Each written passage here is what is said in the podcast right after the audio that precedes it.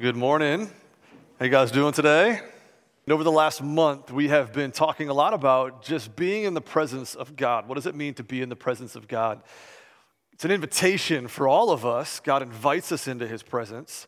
But so often we have so many distractions that get in the way of us really truly truly entering in in such a way that is just pure and so we need to pray that those distractions are, are gone. And then once we're actually in the presence of God, so many incredible things can happen. It can be a really sweet time of fellowship with God. It can be a really hard time of wrestling sometimes when we're in the presence of God. But the guarantee we saw last week is that when we enter the presence of God, in one way or another, our life will be different. Our life will be altered. We will be changed because of our sitting in the presence of God. We're going to continue to talk just briefly this morning about that. One thing we haven't addressed yet, though, is the fact that we even get to be in the presence of God. We've talked a lot about being in the presence of God, but the fact that we're even really allowed to be in his presence. So I want to talk about that just a little bit this morning and give us a little bit more weight behind us taking communion here in just a few short minutes. So if you guys do have a Bible, go ahead and go to Leviticus chapter 16. And uh, Leviticus chapter 16, we're not going to read the whole chapter in its entirety because it's a pretty long chapter, but I'm going to read some bits and pieces of this chapter because what I want you to see is I want you to see just what it took. This is the Lord instituting the Day of Atonement uh, sacrificial system that he, that he gave to Israel. And really, it's down to the detail of what to wear, how to behave, what to bring before, when to enter, when not to enter, who can, who can't, all that kind of stuff. So I want you to see just really the depth of, of what it took to enter into the presence of God. So, Leviticus chapter 16, again, I'm going to jump around just a little bit, but I want you just to get an idea of what it must have been like. So in verse 2, it says, And the Lord said to Moses, Tell Aaron your brother not to come at any time into the holy place inside the veil before the mercy seat that is on the ark, so that he may not die. For I will appear in the cloud over the mercy seat. But in this way, Aaron shall come into the holy place with a bull from the herd for a sin offering and a ram for a burnt offering. He shall put on the holy linen coat and shall have the linen undergarment on his body, and he shall tie the linen sash around his waist and wear the linen turban. These are the holy garments. He shall bathe his body in water and then put them on. And he shall take from the congregation of the people of Israel two male goats for a sin offering and one ram for a burnt offering. Aaron shall offer the bull as a sin offering for himself and shall make atonement for himself and for his house. Skip to verse 8. And Aaron shall cast lots over the two goats. Verse 9. And Aaron shall present the goat on which the lot fell for the Lord and use it as a sin offering. Verse 11 Aaron shall present the bull as a sin offering for himself and shall make atonement for himself and for his house. He shall kill the bull as a sin offering for himself, and he shall take a censer full of coals of fire from the altar before the Lord, and two handfuls of sweet incense beaten small, and he shall bring it inside the veil and put the incense on the fire before the Lord, that the cloud of the incense may cover the mercy seat that is over the testimony, so that he does not die. And he shall take some of the blood of the bull and sprinkle it with his finger on the front of the mercy seat on the east side. And, and in front of the mercy seat, he shall sprinkle some of the blood with his finger seven times. Verse 19 and he shall sprinkle some of the blood on it with his finger seven times and cleanse it and consecrate it from the uncleanness of the people of Israel. And when he has made an end of atoning for the holy place and the tent of meeting and the altar, he shall present the live goat. And Aaron shall lay both his hands on the head of the live goat and confess over it all the iniquities of the people of Israel and all their transgressions, all their sins. And he shall put them on the head of the goat and send it away into the wilderness by the hand of a man who is in readiness. The goat shall bear all their iniquities on itself to a remote area, and he shall let the goat go free in the wilderness. And skip to verse 29. This is key.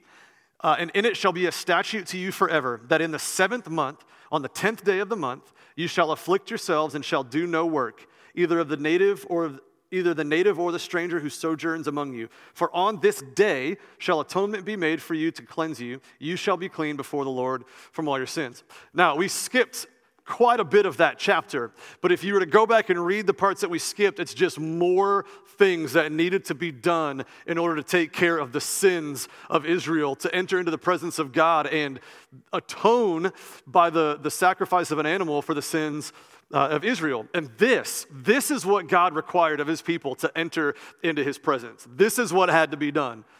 in order to enter into his presence. Now, I want to explain kind of what the temple looks like, and we'll get to why in just a second. So you have the large, the largest part of the temple, the main kind of center room was called the holy place. Outside of the holy place was the outer courts, and there was a veil that divided the outer courts and the holy place, which was the larger gathering area. Then there was another curtain, another veil that separated the holy place from the holiest of places or the holy of holies.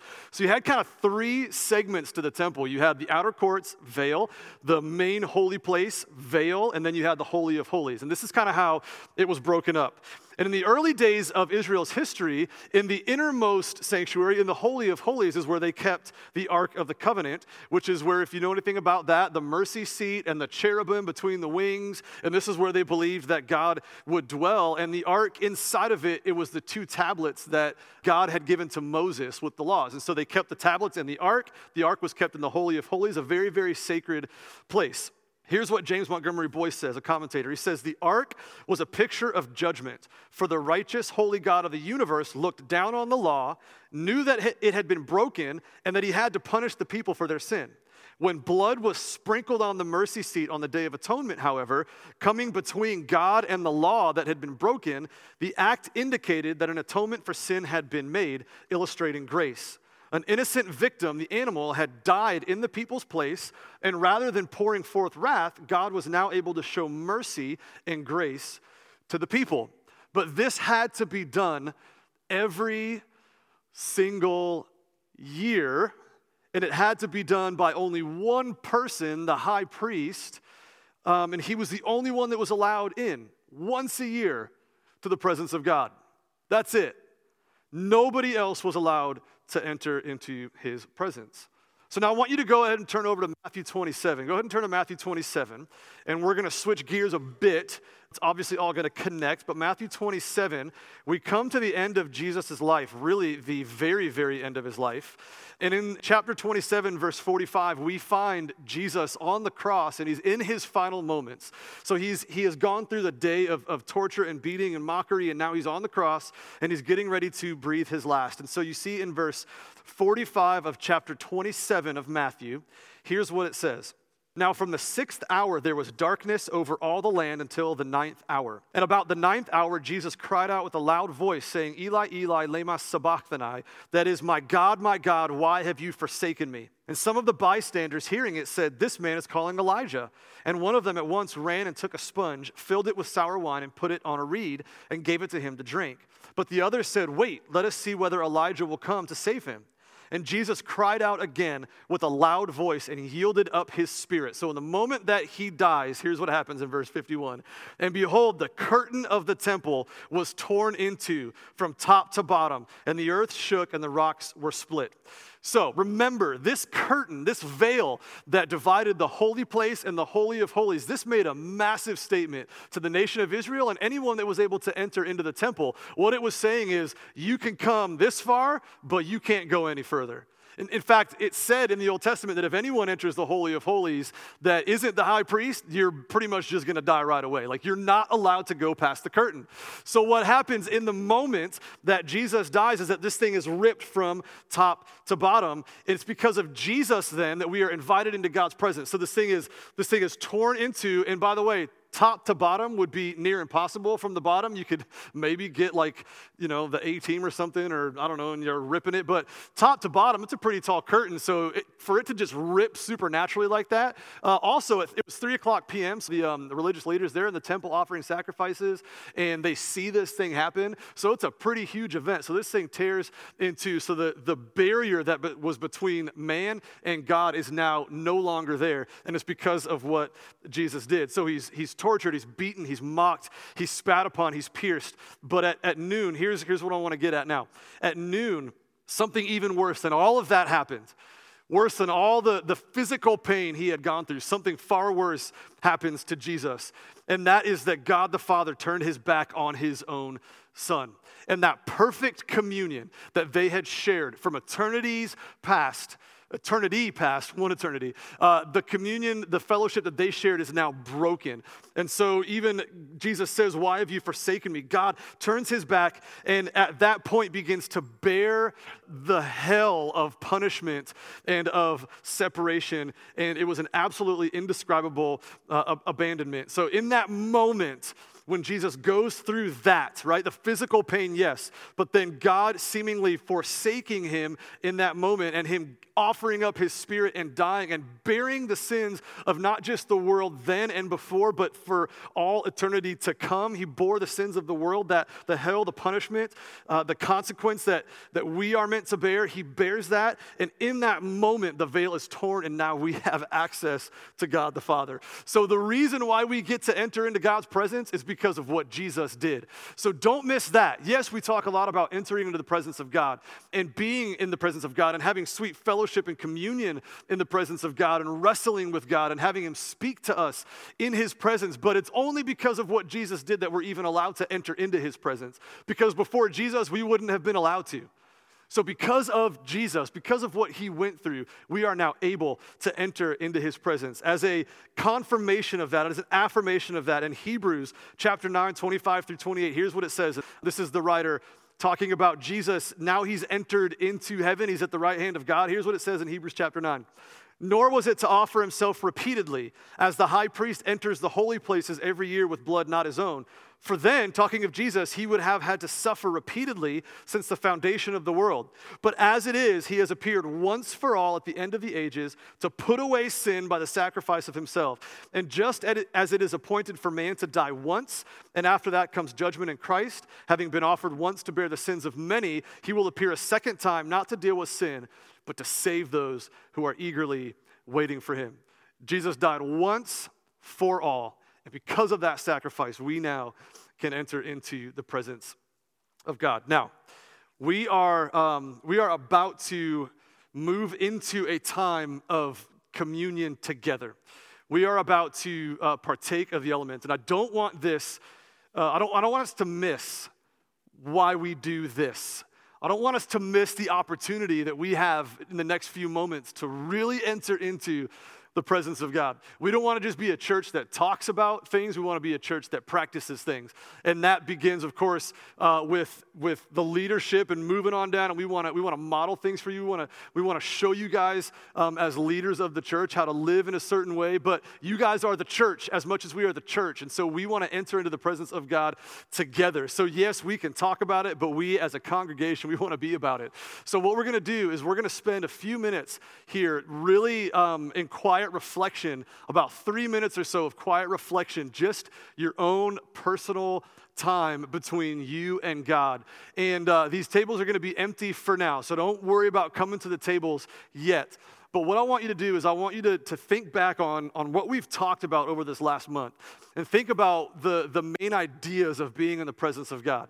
Maybe, maybe you have some barriers that are in the way. Maybe you have some things that you just can't seem to, to get off of your shoulders. You have things that you can't seem to get out of the way, things that are just dis- distractions in your life, things that are taking up too much time, things that have become idols, things that seem out of your control that are just in the way.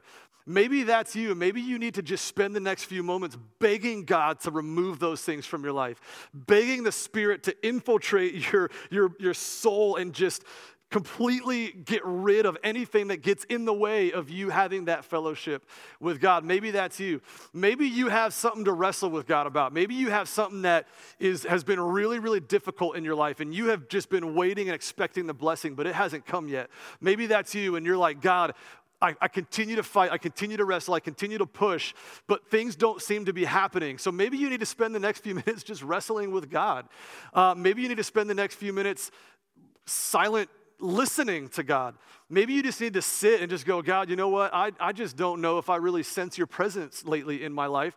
And I want to I wanna feel that. I want to sense it. I want to know that you're real. So maybe you just sit quietly and you just ask God to speak to you. And you just sit and let Him just, just speak. And why this is important for us before we enter into communion together is because we want to enter communion with everything taken care of, right? We want to enter into communion with nothing in the way of us coming before and remembering what Jesus did. We want to come to communion with, with a pure mind and a pure heart and clean hands. We want, to, we want to make sure we take care of our business with God before we come. So, whatever it is that's in your life that you need to spend some time just in quiet reflection, let me go ahead and pray for you. And then when I'm done praying, just spend two, three minutes just in quiet reflection, whatever it is you need to take care of with God. And we're going to do that entering into His presence together. So, God, thank you for today. And thank you the fact that you have torn the veil in two so that we have direct access to you.